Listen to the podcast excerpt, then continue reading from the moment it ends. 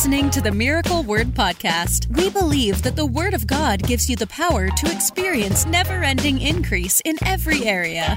If you're ready for revelation that will take you to the next level, you're in the right place. Here's your host, evangelist, author, and founder of Miracle Word University, Ted Shuttlesworth Jr.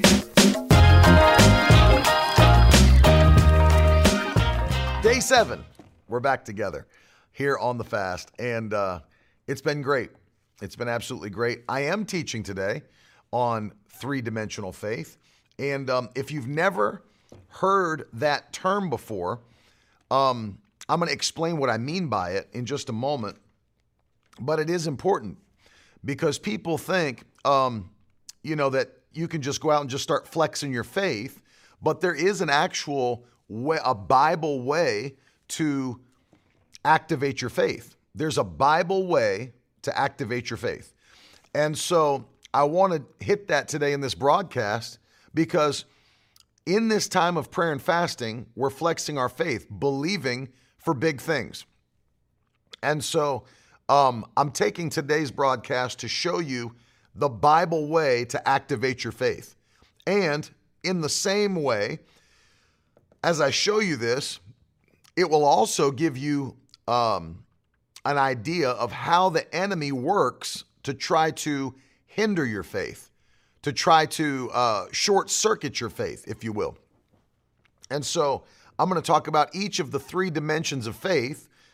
Do me a favor, since we had so much issues at the beginning, take a minute and share the broadcast on social media for me.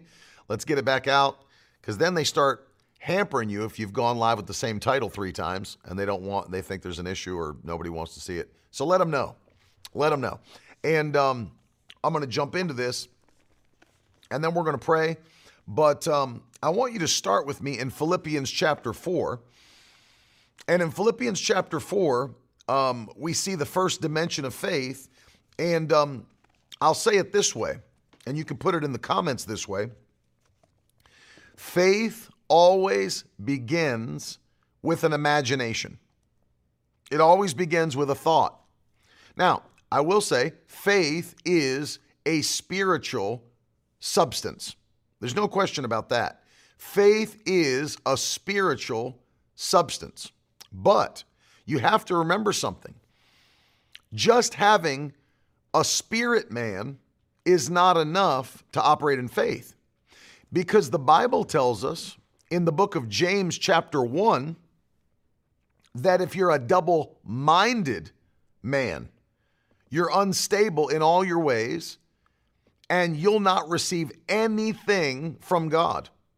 So that means that your thought process has to be first because you can you receive faith through the preaching of God's word and the teaching of God's word. Faith comes by hearing and hearing by the word of God. Faith comes by hearing, and hearing by the word of God. Um, and so it's very important to understand this. Your thought process plays a massive role in activating your faith. You say, why is that? Because what ends up happening is if you have faith, but then you become double minded, as I just said, then your faith can't function the way that God created it to function. And so you have to renew your mind. It starts with an imagination. Look what, what look what happened to the people that were headed into the promised land, right? God gave them a word. That's enough to have faith. But only 2 of the 12 had faith. The other 10 allowed their imaginations and their thought process to destroy the function of their faith. So I'll tell you something interesting that I never thought of. When I was in Bible school, they were teaching a class on faith, and um, one of my teachers said it in a way that I'll never forget. He said, Faith doesn't just come by hearing. And I thought, well, the Bible says it does. But he was showing us there that the Bible assumes something about you as it says that. It assumes something about you. Faith comes by hearing, but but what else? And believing what you hear to be true. That's the assumed part. It's not just by hearing, but by hearing and believing what you hear is true. Let me give you an example. Jesus' disciples traveled with him for three and almost a half years. They heard every message he preached, every message. And I mean, if there's anybody whose messages were faith filled, packed with the gift of faith, Jesus. So his disciples heard every single message that he preached. But his disciples were still weak in faith at times. Other another example, Thomas, who the Bible calls um, the one who doubted Didymus, the twin. Um, he was in a place where he heard the gospel message. Jesus is alive. Jesus has been resurrected from the dead. Okay, that's that's the gospel. Jesus is alive. He's resurrected. He's the Messiah. He's the Savior. And when he heard that, what did he say? I'll not believe it unless I can put my fingers in the nail scars of his hands, unless I can see his body, feel his body. Right? And Jesus had to show up and say, Go ahead, feel it. But he said, Blessed are those that do not see and yet believe. So we call him now Doubting Thomas. I always joke, they say, We're going to get to heaven, and he's going to be like, It was one time, guys. It was one time. I have to have this nickname for the rest of eternity. Yeah, he doubted that Christ was alive. I won't believe it. Did he hear the word? Yes, he did. Did he hear the gospel? Yes, he did. Did he believe it when he heard it? No, he didn't. So faith doesn't just come by hearing, it comes by hearing and believing as true what you heard. By hearing and believing as true what you heard. Again, we had a couple issues technically when we started this morning. So if you don't mind, take a minute and help me out by sharing this broadcast today on social media. And let's get people in here so that YouTube doesn't try to crush me in their little algorithm. So faith comes by hearing and believing as true what is heard. So this is, we're talking today about three dimensional faith. Three dimensional faith. Faith begins with an imagination. So, number one, the first dimension of faith is what you think. And if you're taking notes, you need to put this down, put it in your notes, put it in the comments. First dimension of faith is what you think. What you think, your thought process, what you dwell on will determine how you activate your faith. There's no question about this. The mind is the battlefield. There's no question about this. That's why there's so much commanded about what we think, how we set our mind, all those different things, our thoughts, renewing our mind. And so, um, your faith is first activated by, and the first stop on the process after you get faith is how you think, how you set your mind, what you meditate on, what you dwell on. If that's not in check, you'll not activate your faith properly. If that is not in check, you'll not activate your faith properly. I'm here. I told you to turn with me to uh, Philippians chapter 4. There's a reason for that. It's because I'm going to read you uh, Philippians chapter 4, and I'm going to read you verse 8. But now let me get to it. Uh, Philippians chapter 4 and verse 8, the Bible says this Finally, brothers, whatever is true, well, only God's word is true. Only God's word is true. Whatever is true, whatever is honorable, whatever is just, whatever's pure, whatever's lovely, whatever's commendable, if there's any excellence, if there's anything worthy of praise, think about these things. So the Apostle Paul commands us how we're supposed to think. He commands us how we're supposed to think.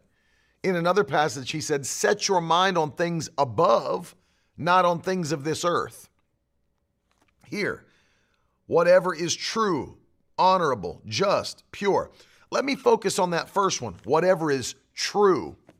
Okay, and as I said a minute ago, the only thing that is true, what is truth? God's word is truth. God's word is truth. Now, I'm not saying that there are not facts in the world that are outside the Word of God. Of course, there are facts. But what do you do when the facts line up against you? You have to stand on the truth. If a doctor gives you a diagnosis of a bad medical condition, it might be a fact in the natural realm, but that doesn't mean it has to be your truth. It's time to activate your faith. If they look at you and say, Well, this is what we found in your body, that may be a fact on paper, but you have to stand on the truth and believe God that the truth is going to trump the facts and the truth is going to change the facts. So, what does the Bible say here? What whatsoever is true, think on these things. All right, so let's say you're in that situation and you get that kind of a diagnosis and the doctor tells you something, then the Bible's commanded you to think on whatsoever's true. So, what's true? Is it true that you have cancer or is it true that by his stripes you were healed? It's true that by his stripes you were healed. So I don't set my mind on the fact they're telling me I have this, they're telling me I have that. I'm setting my mind on what's true. And the truth says I'm already healed. I was healed 2,000 years ago. That's what's true. That's what's true. The truth is God's word. The truth is God's word. So I set my mind on that rather than what I see or hear in the natural realm especially things that are contrary to my covenant with God. Especially those things.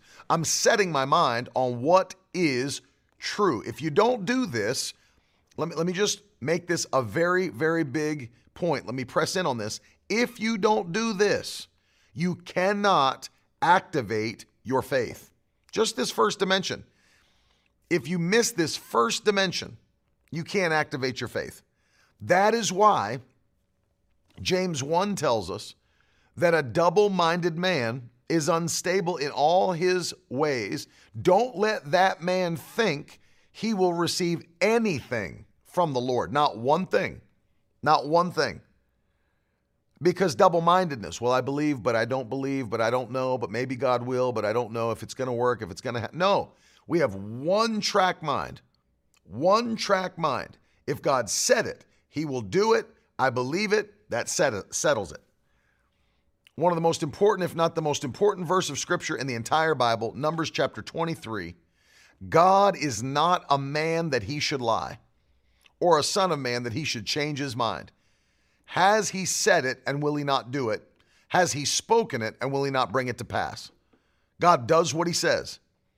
God always does what he says. Numbers 23 19.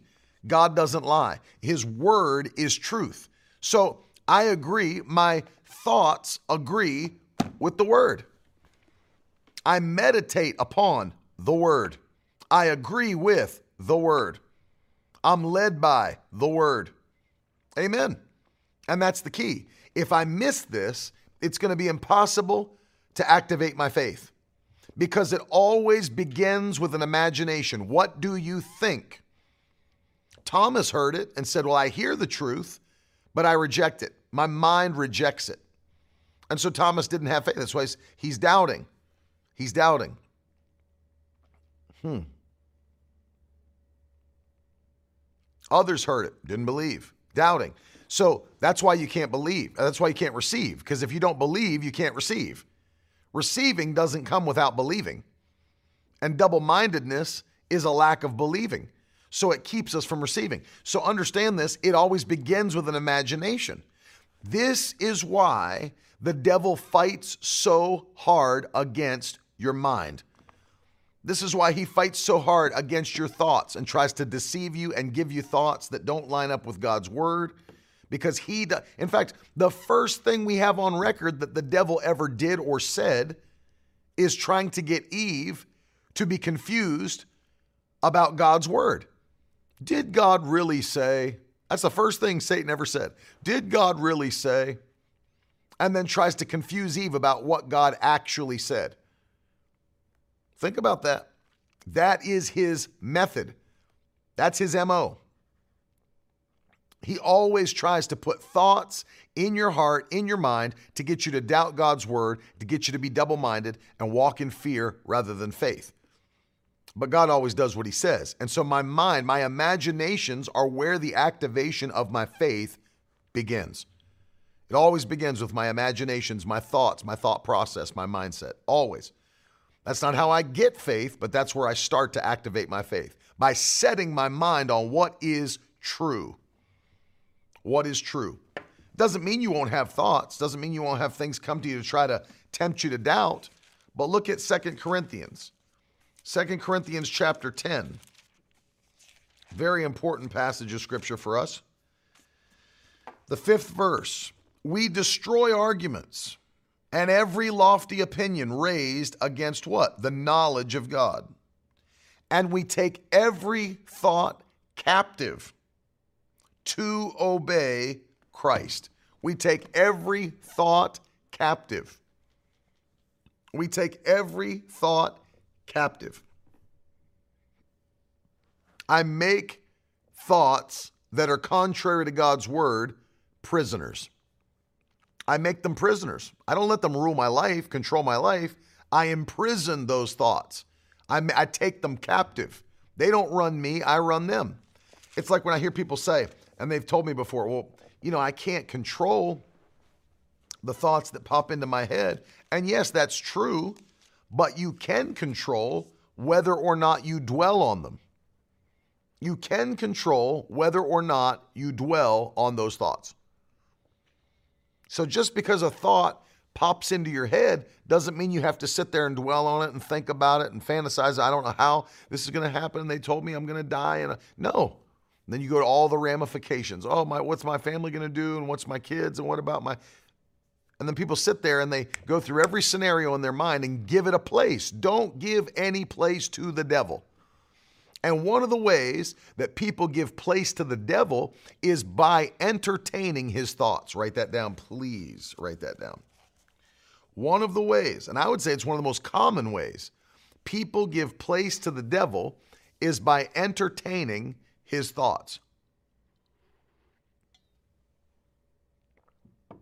Once more, one of the most common ways people give place to the devil is by entertaining his thoughts.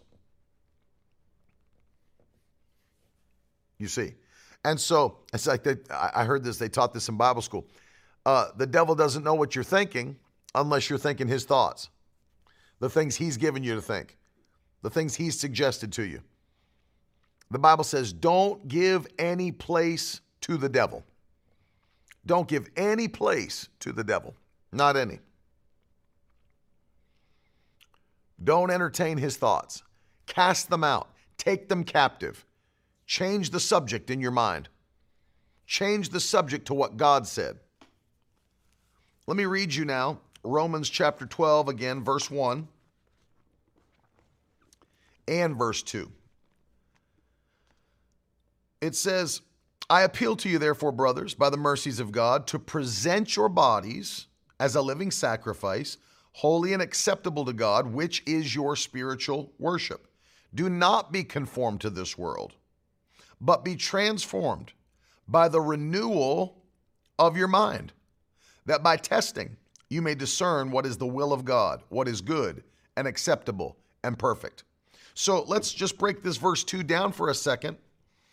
It's a warning not to be conformed to this world and this world's system and culture and thought process. So he said, So don't do that, but be transformed by the renewal of your mind. Well, what does that look like? Now I'm thinking God thoughts.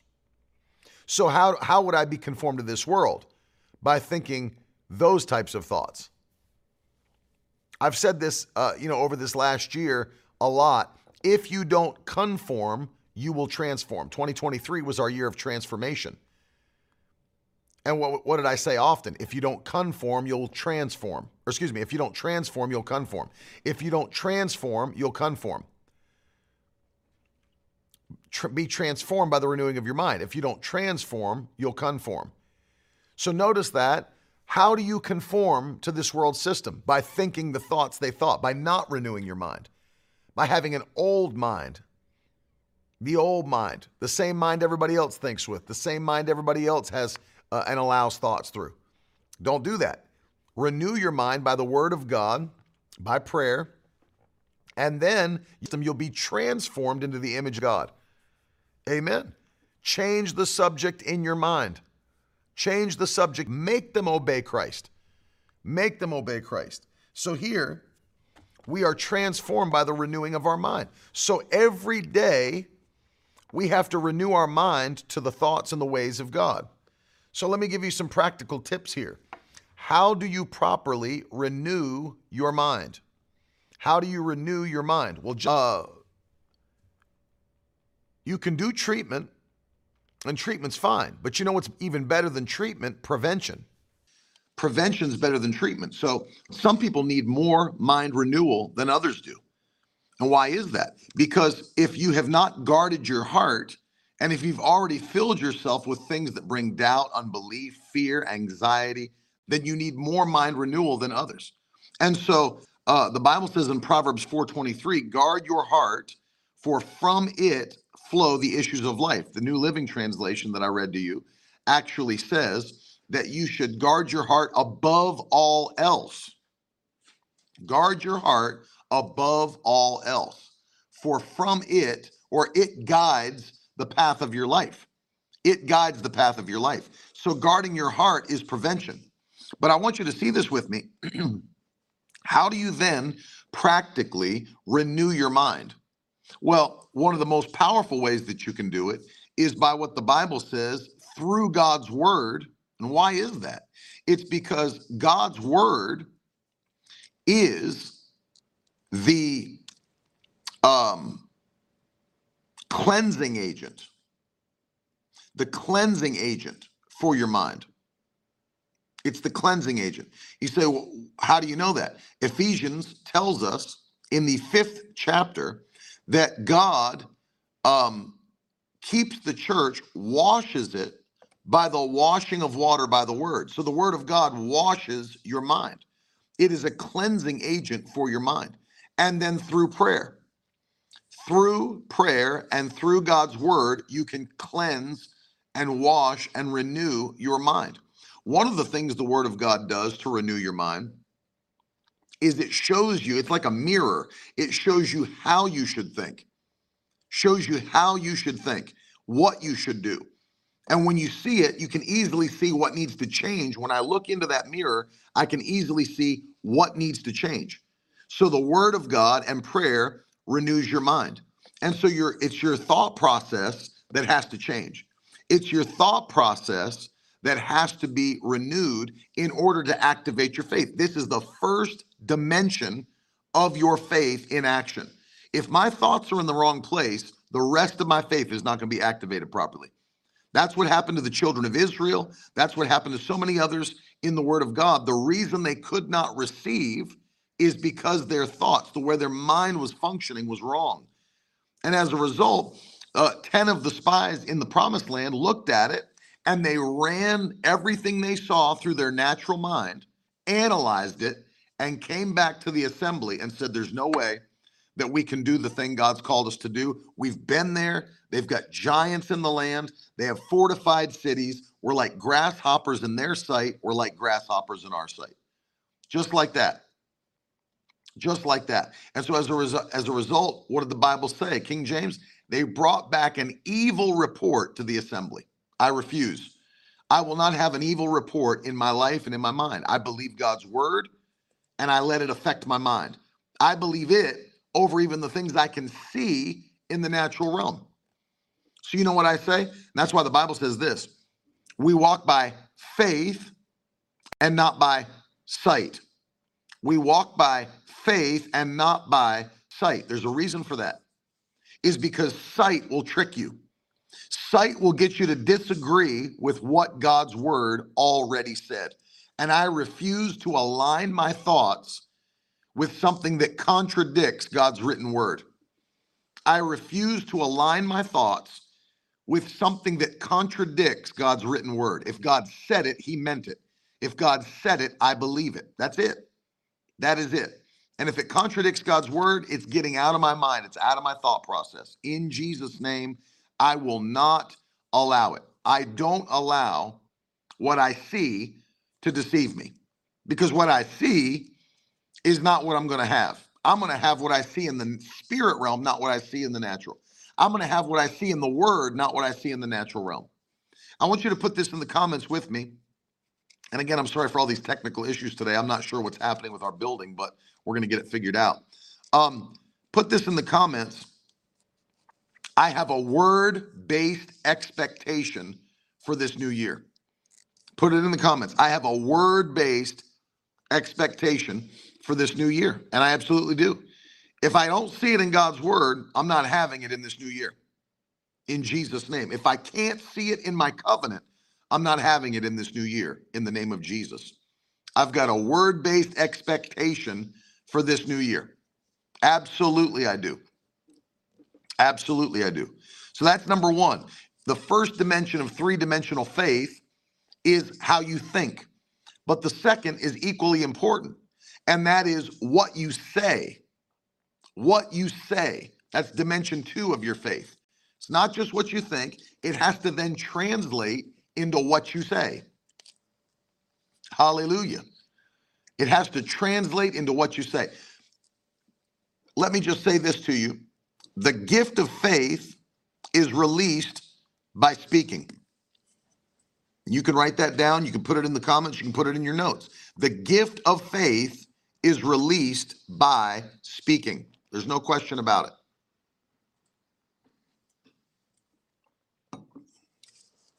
The apostle Paul wrote in Second Corinthians 4:13, as it is written, he said, We have the same spirit of faith as it is written, we believe, therefore we speak. Then he said, We also believe, therefore we also speak. Let me quote that again. The gift of faith is released by speaking. Second Corinthians 4:13, Apostle Paul wrote, We have the same spirit of faith as it is written, we believe, therefore we speak. He said, We also believe, therefore we also speak. We also speak. And so as a result, we have to be speaking the things that we know to be true in our mind. As we've renewed our mind to the word of God, remember, it's not enough to leave it in your mind. Here's here's where the roadblock comes for most people. It has to be in your mind properly. You have to have right thoughts to speak right words, but it's not enough to have right thoughts. That's where most people miss it. You've got to have right thoughts in order to speak right words, but it's not enough to only have right thoughts.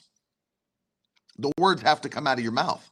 You've got to speak what you believe. There's no question. You have to speak what you believe.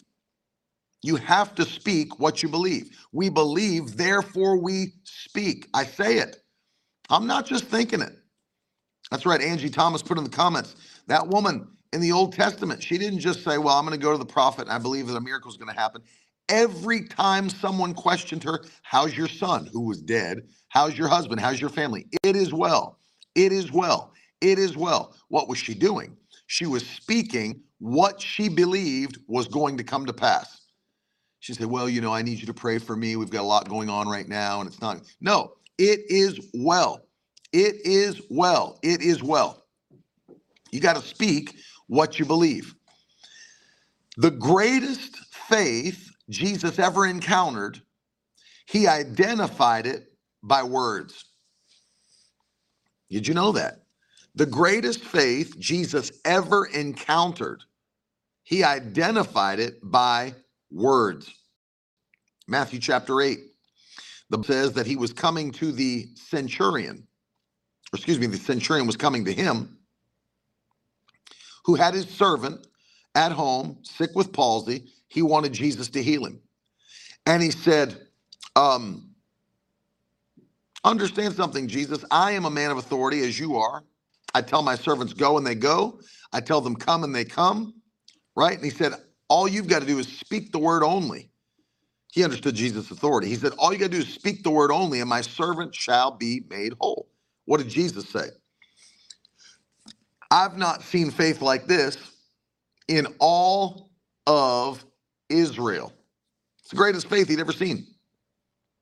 The greatest faith Jesus ever saw was someone who believed just in the spoken word. And not only that, he spoke the word. He spoke the word. See, notice the man was basing everything on the spoken word. He said, I speak to my servants, I tell them go, they go. I tell them come, they come. This means the, the centurion understood the authority of the spoken word. And he was, it's very interesting because if you look at this same story in the Gospel of Luke, which is so interesting because in Matthew, you won't catch this, but Luke gives us the more full story. He did all of the researching that needed to be done. Luke was giving a careful account for Theophilus. And so he got the full story, which was this the centurion didn't even come himself.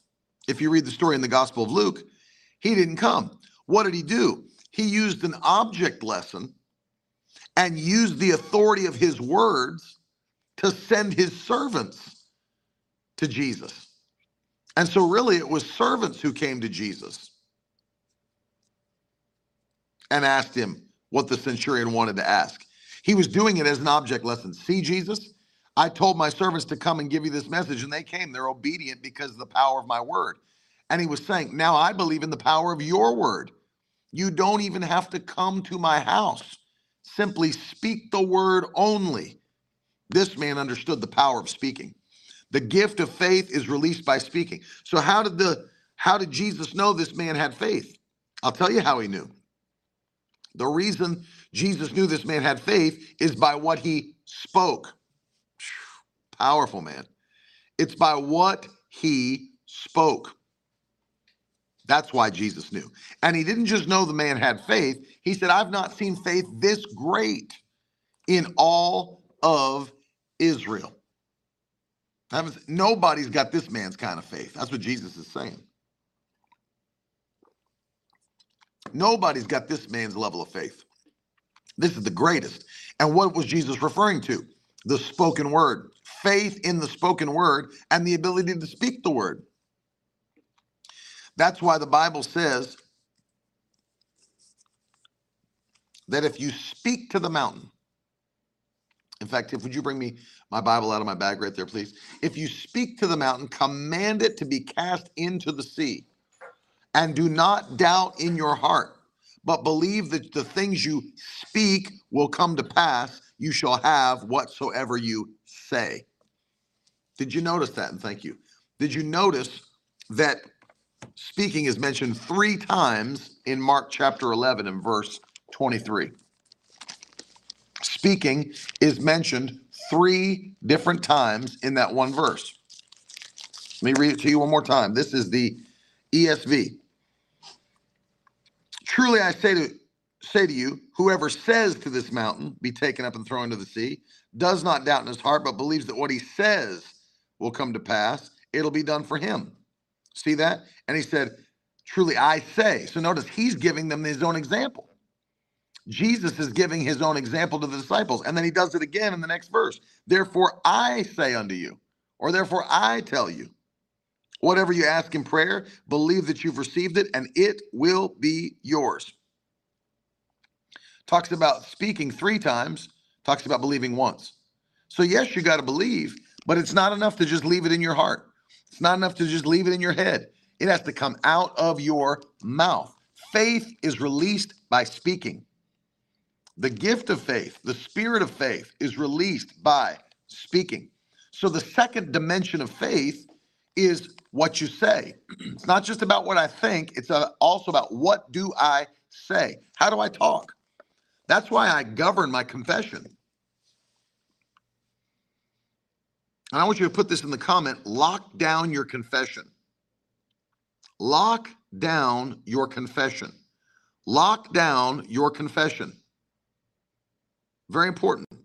Lock down your confession. So, what do you mean by lock down your confession? Don't get dragged into talking like everybody else talks, saying what everybody else says. Lock down your confession. Don't talk like the rest of the world. Well, I think I might be coming down with something. I ain't coming down with anything.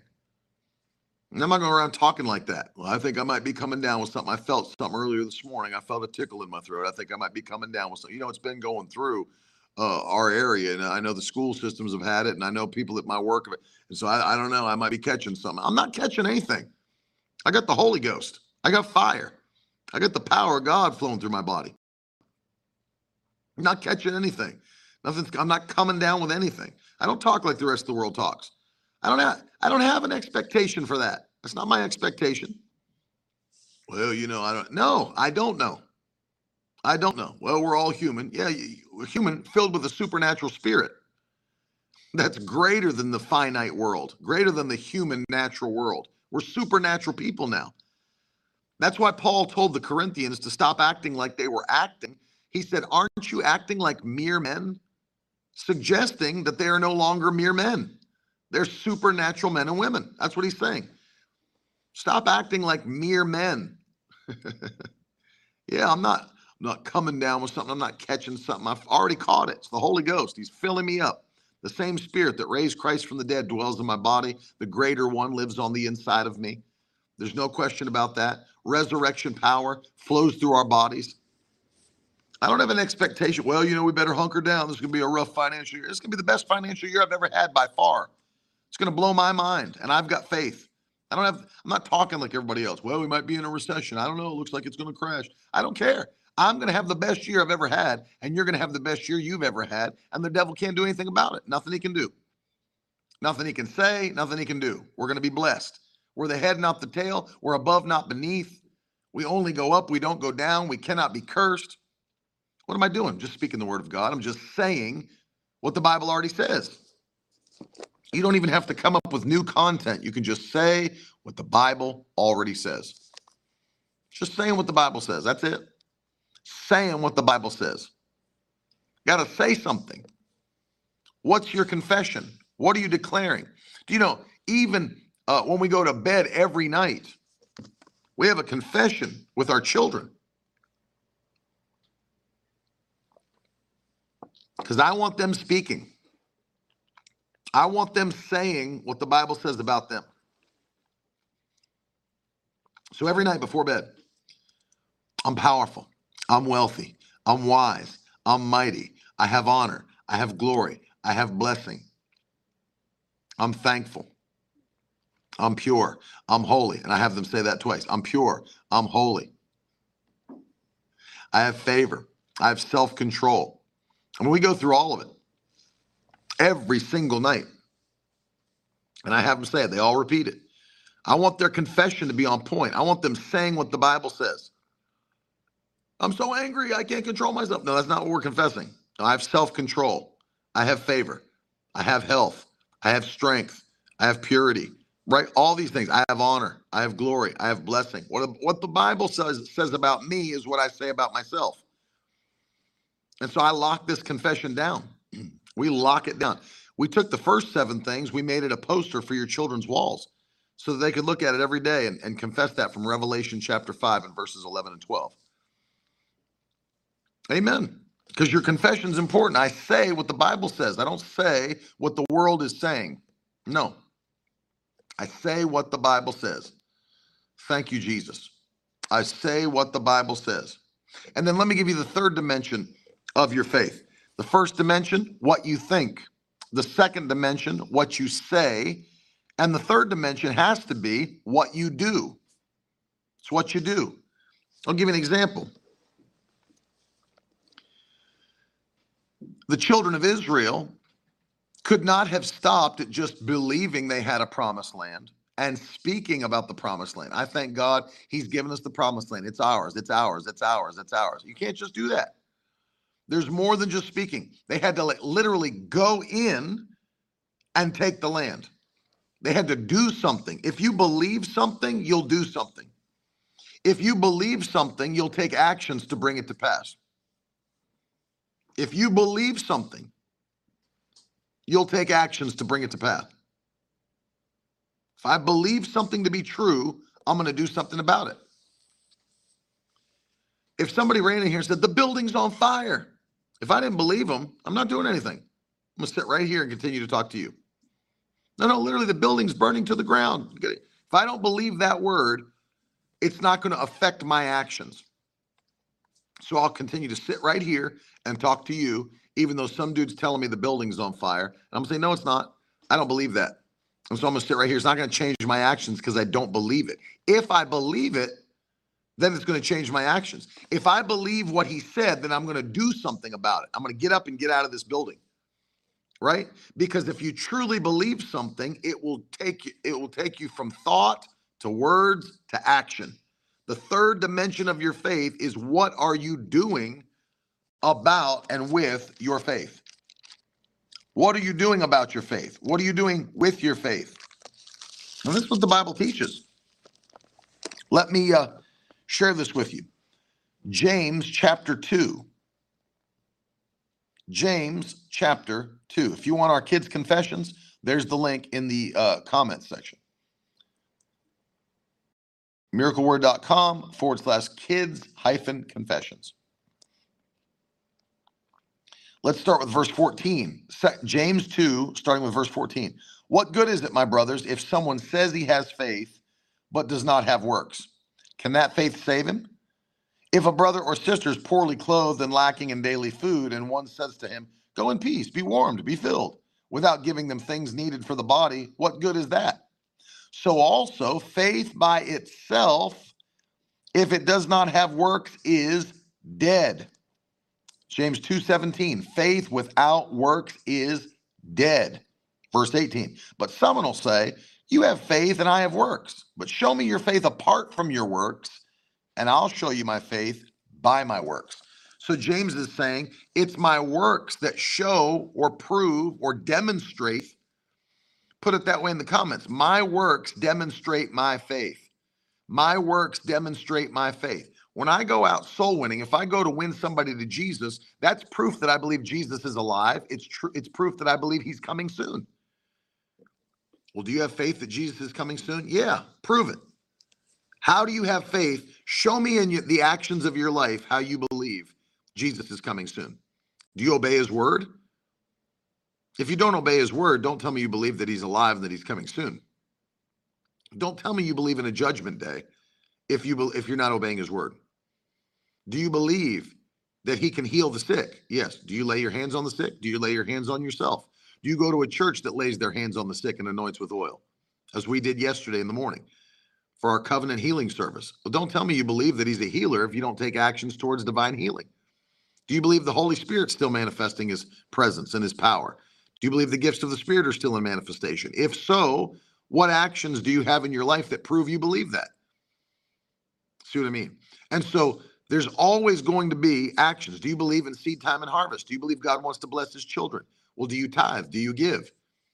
Because if you don't give, then don't tell me you believe in seed time and harvest. Don't believe you believe in tell me you believe in sowing and reaping because if you did, if you truly believe there were multiplied harvests coming back to you, you'd put seed in the ground. See what I mean? So the seed is the proof you believe. The laying hands is the proof that you believe. Winning souls is the proof that you believe. Do you believe God hears our prayers and answers them? Yeah. Well, then why don't you pray? Because your prayer is the proof you believe He hears and answers your prayers. Right. So it's faith without works. I've got to have works attached to my faith. It's the third dimension of activating my faith. My thinking crafts my words that goes from my thoughts into word form.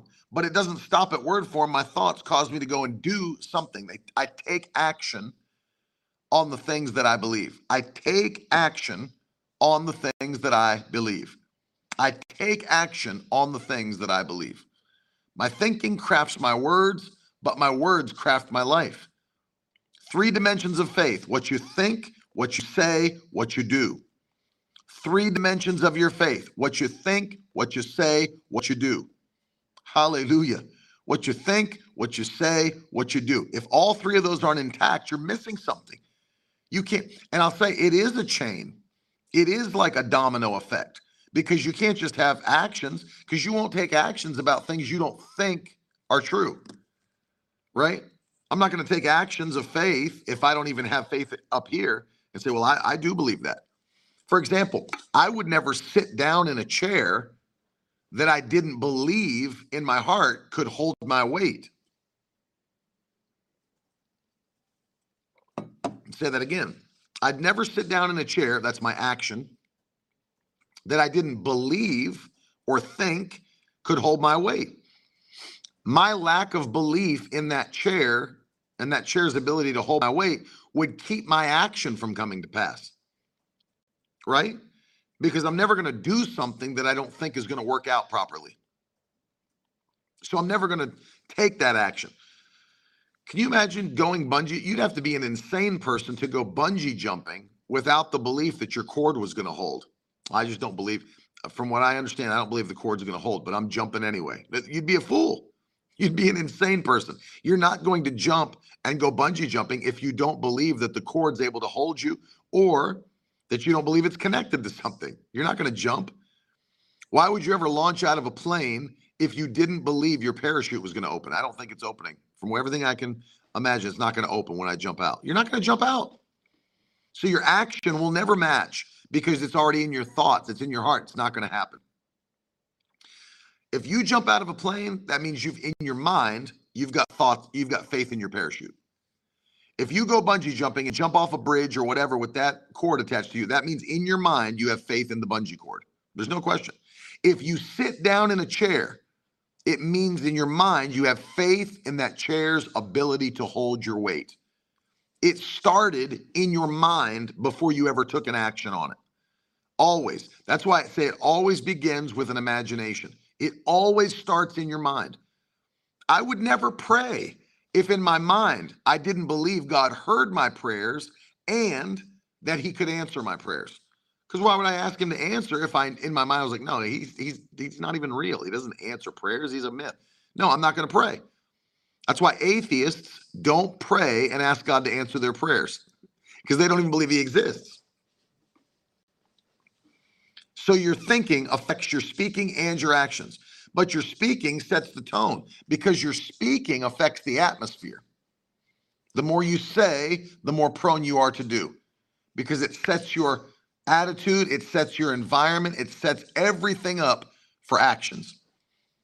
And so, yes, there is a domino effect, but they all three need to be in place. Three dimensional faith what you think, what you say, what you do. What you think, what you say, what you do has to be in place. No question.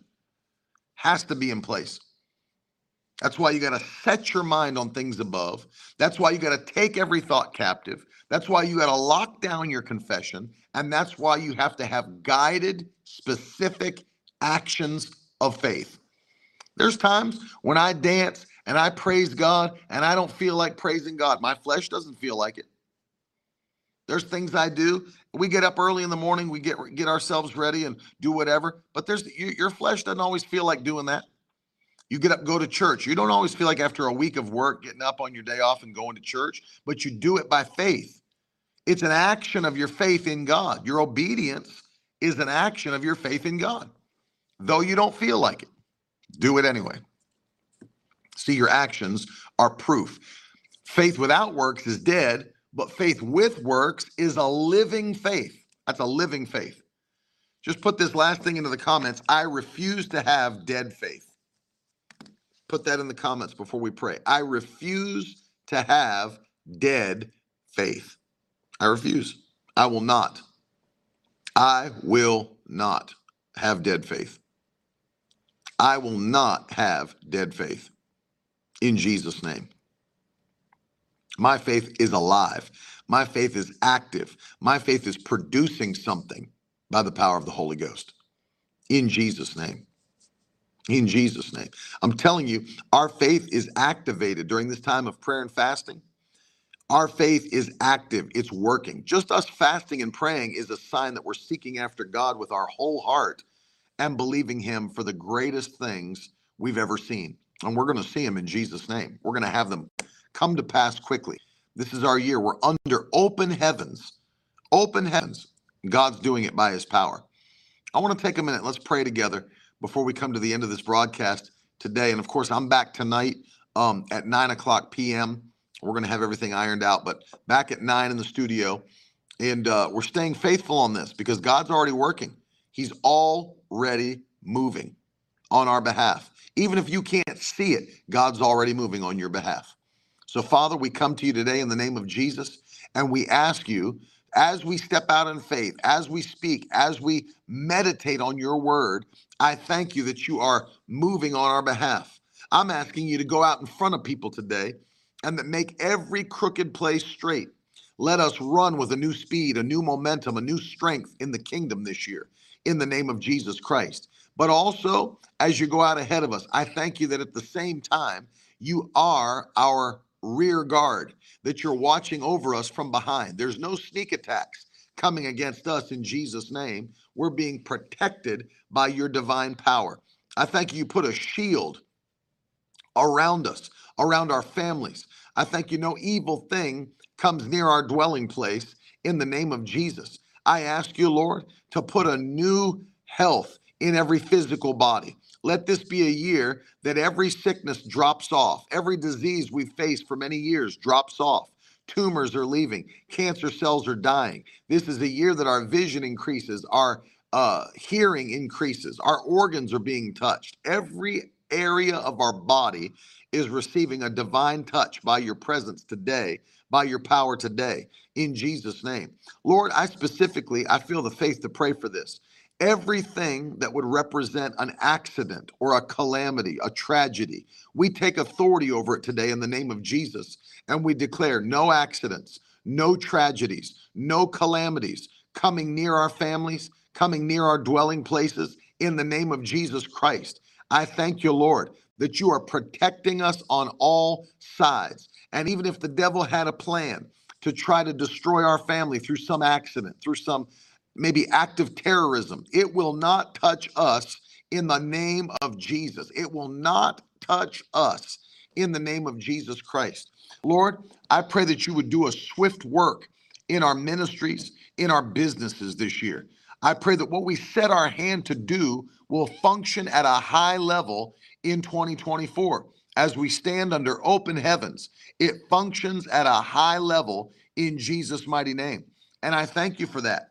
And I give you praise for what you're doing.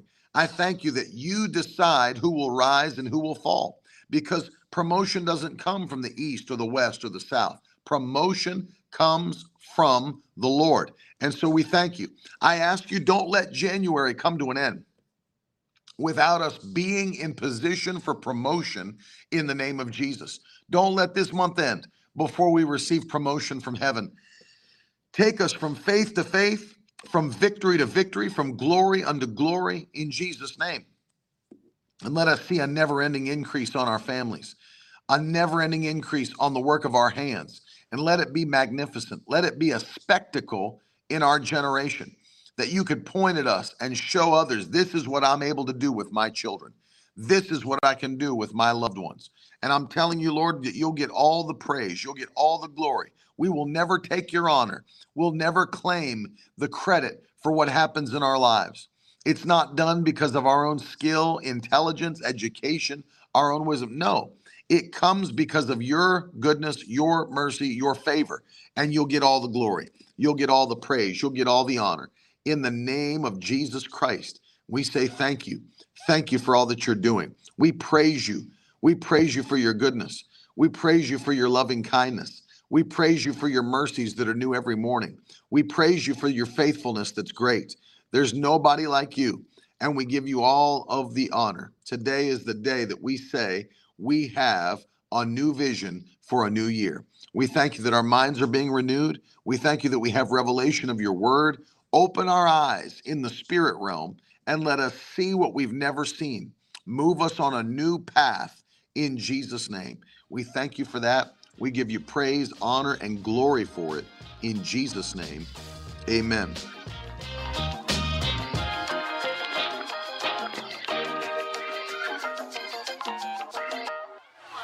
Now that's the stuff leaders should be made of.